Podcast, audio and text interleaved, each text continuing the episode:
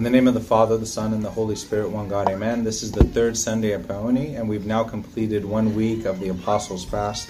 Today's reading shows how Christ is continuing to prevail in his ministry, performing all sorts of miracles, and the gathering around him was growing more and more. His fame was growing, and uh, so are those who are following him as well.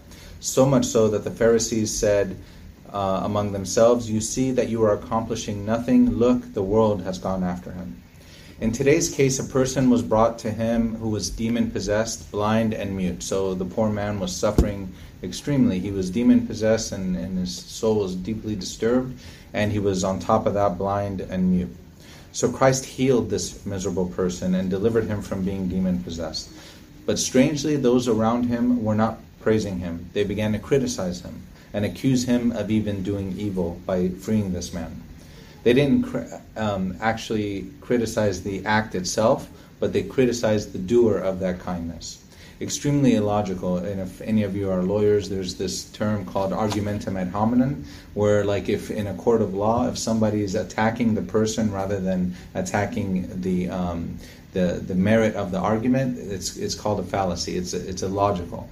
And so that's what they're doing here. It's an ad hominem argument. What they're doing is they're basically attacking the person of Christ, but not actually addressing what he did. And because what he did is, of course, beyond reproach. He freed a poor man from uh, from uh, you know the, the terrible position he was in. But they were so jealous of him that they began to accuse him. We see this in politics, right, where the politicians, instead of attacking the platform upon which the politicians stand, they attack the person of the politician, right, and they attack their personality, they attack the things they've done, but they don't attack what the the politician stands for. And so that's what these politicians did here. They they whirled a lot of personal attacks against Christ uh, as a diversion of the real issue um, that was going on there. Here, the Pharisees they they took they desperately sought the approval of the others, like we talked about last week, and they attacked the person of Christ with outrageous statements. But no one was able to criticize the actual acts of love and kindness that our Lord Jesus Christ did. But they even went so far as to attribute Christ's liberating acts of kindness and love, freeing this poor, miserable person, to Satan himself. And that seems kind of insane to do that. But like we spoke about a few weeks ago, when we show that same kind of insanity when we make ourselves a slave to what other people think. In an attempt to please the multitude, one can become cowardly, flatterers, envious, or increase in hypocrisy. This is why Christ uh, you know, this is why uh, they said that Christ himself was possessed. That's like the complete opposite, right? Christ is freeing those who are possessed because they envied the honor that Christ got from all the people because of the success of his ministry. So it's a lesson for us to always seek, of course, the glory and favor from God and not the um, glory and favor of uh, human beings. And of course, when we get when we seek God's glory, He of course gives us glory among other people as well. This wasn't the first time. Earlier in the Gospel of Matthew, and that's in the same Gospel, they accused him of the same thing, but he didn't respond before. But here, he decides to respond. And he responds with four refutations of this comment that you're casting out demons by demons, right? So he gives them four responses so that there's no confusion on their part. And he does so so gently and kindly to, to them. First, he says that a kingdom divided against itself cannot stand. If Satan is divided against Satan, then his kingdom cannot stand. And this goes for everything, not just his kingdom, but everything. If uh, a nation is divided, it cannot stand. Kingdoms, if families are divided, they are at risk. If churches are divided, even parish churches or big like the uh, the churches as a whole, if they are divided, they cannot stand as easily. All are more vulnerable when divided with conflict. Everything is vulnerable. So our goal, of course, in the church is to always have this kind of unity. We're in the Apostles' Fast currently, and one of the most amazing qualities of the apostles is that they practiced unity and love towards each other, an amazing quality that they had. So, this is the theme uh, unity and love. It prevails through the fasting of the apostles during the time that we're in right now. God deeply desires this kind of unity. As he prayed in the Garden of Gethsemane, he says, That they may be one as you, Father, are in me and I in you, that they also may be one in us, that the world may believe that you sent me. That kind of love that and the sacrifice and that unity that the apostles practiced, that kind of love that Christ himself practiced, must be obtained at all cost. We should all struggle to get this because it's not easy. There are a thousand obstacles that threaten our divisions, a thousand, a thousand obstacles that will threaten the love between us. As much as there are a thousand faults in each one of us, there are a thousand reasons for us to divide. On top of that, our enemy, he loves to sow seeds of division. He, he has that divide and conquer approach. He doesn't conquer us when we're unified, he conquers us when we're divided. So he instills these seeds of division on a daily basis seeds of pride or envy or dispute or lack of love or disobedience. Though he may plant these seeds, though it's up to us to let these seeds grow or to uh, cut them out before they grow. We have to endeavor, we have to labor to keep that unity. That unity which we have which we have in each other, with all the saints and with all the angels who have gone before us, um, and with Christ Himself, we receive when we partake of the Eucharist. So when we take the Eucharist, that makes us all one body. It makes us all unified. But it also unifies us with the Church triumphant, the, the, the Church in the heavenly Jerusalem. We are all unified with all the saints as well as all the angels as well. This is how He unified all the people with His body and with His blood uh, through the sacraments of the Eucharist, but also baptism and all the sacraments. And Christ's body, of course, cannot be divided. The body of Christ cannot be divided. When unified as a church and a people, we overcome every obstacle that uh, we face. We, we look at how, for example, during the last year, how much we, we kind of endured um, during this uh, COVID 19 challenges that we faced. But because of uh, the servants un- unifying around each other, uh, we kept the church going and we kept people going, and not just our church, but a lot of other churches did the same thing. And uh, it was beautiful to see during this time, although there was a lot of damage done that we have to now repair, and we have to, um, you know, instill the good habits that we might have maybe let go during this difficult time. But nevertheless, it was beautiful to see that kind of unity. The second refutation is that the apostles themselves performed the exorcism, so he calls them out on their hypocrisy. They had no issues with the acts of kindness that the apostles did, but when Christ himself did it, the same acts, that's when they accused him of such an outrageous accusation. Our Lord gave power to the apostles to perform these kind of healings and exorcisms, and only God Himself has such authority to trample on the serpents and scorpions and upon all the power of the enemy. They saw that such liberty was now granted to humanity, and He gently rebukes them, saying, Surely the kingdom of God has come upon you. In other words, shouldn't you be rejoicing that this great gift of freedom has been given to humanity rather than having your envy blind you in saying such outrageous things? You know, when we are accused or, uh, you know, something harsh is said to us, we usually respond and we reciprocate with an equal or even more aggression. Here, Christ is accused, the, the creator of the universe, um, the source of all love and wisdom is accused of casting out demons by Beelzebub, by another demon. And yet we see his gentleness in his response. He rebukes them. He does stand up for the truth, but he does so in such a gentle and kind manner. The third refutation is that Christ is opposed entirely to Satan and in his ways. There's no comparison. Christ says, He who is not with me is against me, and he who does not gather with me scatters abroad. Christ is so dramatically opposed to Satan in all of his evil ways that it adds to the craziness of this weird accusation. Christ stands for holiness, love, and hope, and peace, and virtue, which he preached day, day in and day out during his three year ministry. It was Christianity that drove out the era of paganism from the world. Evil is completely opposite to this.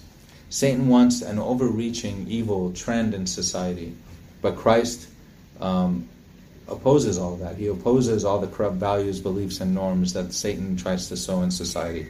Promiscuity, hate, and confusion, doubt, violence are all qualities that Satan puts in societies, not just in our current society, but in all societies before us as well. And without debate, this is what he does. But Christ does the opposite. Our Lord Jesus Christ was against all of this. Christianity was against all of this. The Christian himself, you, are against all of this. Uh, it shouldn't be so uh, any kind of surprise when we often stand alone in a situation. At the time of the crucifixion, the whole multitude was screaming, "Crucify him!" and Christ was alone. No one had his his back, not even the disciples. At the time of King Ahab, the whole multitude worshipped idols except for 7,000 knees, 7,000 people among hundreds of thousands. And among Moses' time, all the people were condemned in their rebellion against God, and only Joshua and Caleb, all the people who left Egypt, no one entered into Jerusalem, only Joshua and Caleb. During the time of St. Athanasius, Arianism was spreading because they had the support of the, the government. And Arianism was spreading, and they took over churches. And St. Athanasius found himself against the whole world. The whole world was against him. But then he responded, And I am against the world, because he knows that as long as Christ is with him, he is not afraid of anything. So the Christian stands in opposition to an evil world, even if he or she stands alone, because they seek to please God. And the fourth and final refutation is that we are at war against Satan. He asks, How can one enter a strong man's house and plunder his goods unless he first binds the strong man and then he plunders his house? Christ comes and tackles and binds the strong man, Satan, so that he can take back what was stolen from God, because Satan came and stole what belonged to God.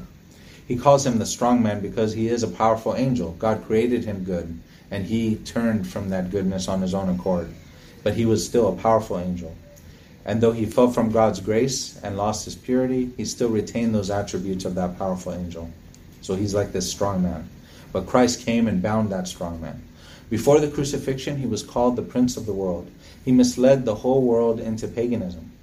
He has supernatural powers within limits. He did with, he, as he did with Job, by smiting him with disease or raising uh, a strong wind that caused his house to fall.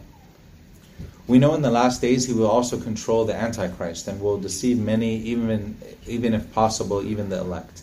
He will perform lying wonders and deceive many. Of course, he has power to tempt many, even the saints. He humbled, uh, he stumbled mighty men such as uh, King David, right? We know the story with King David, Solomon, Saint Peter, and the apostles. He's smart, he's diligent, he has a lot of experience. He's got thousands of years of experience trying to make humanity stumble, and he never gives up.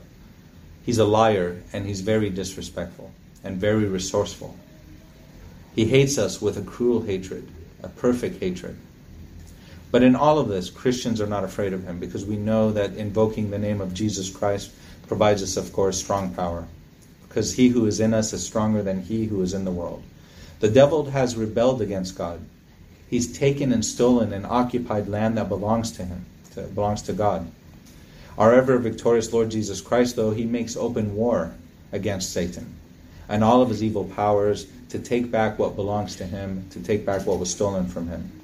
And so he bound him through the cross and gives us power to wage war as well in our life against every temptation, against every struggle that Satan will throw at us. We know that we have the keys to victory, the tools of victory.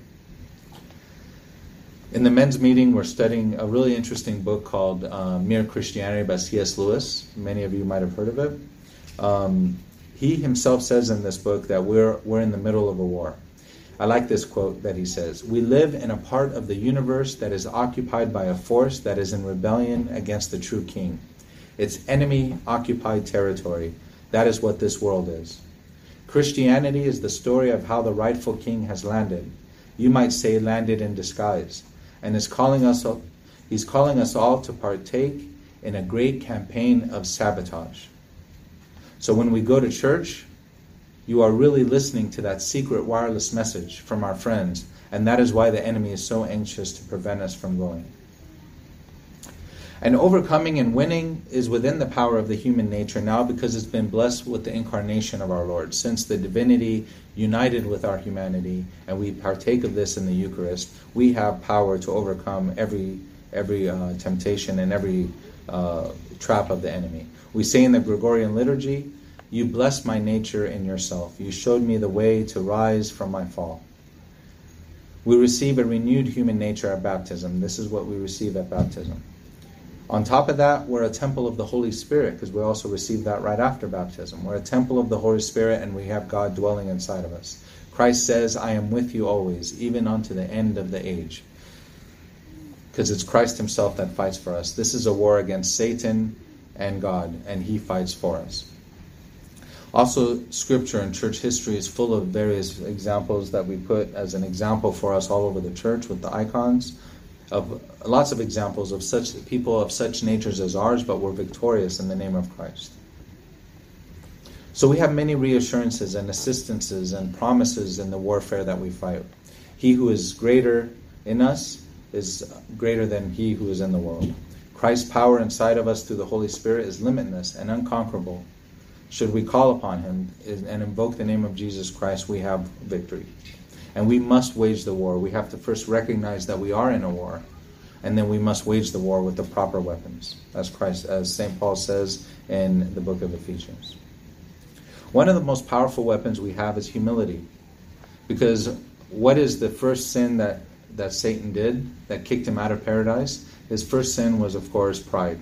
And so we don't want any of that in our hearts. We, we want to try to stay humble and, and full of humility. Humility is the key to our victory. Also, courage. We remind ourselves with the story of St. Anthony and how that the demons used to appear to him in all sorts of fearful things and, and, and visions and things of that sort. And he would look at them and say, if you had any power against me, the slightest one of you, the smallest one of you would be able to destroy me. But the fact that you can't shows how weak you are in the name of Jesus Christ. And they all vanished at the name of Christ. If you want to read more about these diabolical warfares, because they are real, they, they, whether we see them or not, they are truly real, and we are facing them. Pope Shenouda wrote a really good book called Diabolic Wars, and if you want that, we can email that to you. We have it in PDF. So may God grant us the strength of character, as He did with all the saints and the choir of the martyrs that went before us, to stand firm in this world to, and invoke the name of Jesus Christ to, to have victory through the power of the resurrection and the Holy Spirit which dwells in us now and forever unto the ages of all ages. Amen.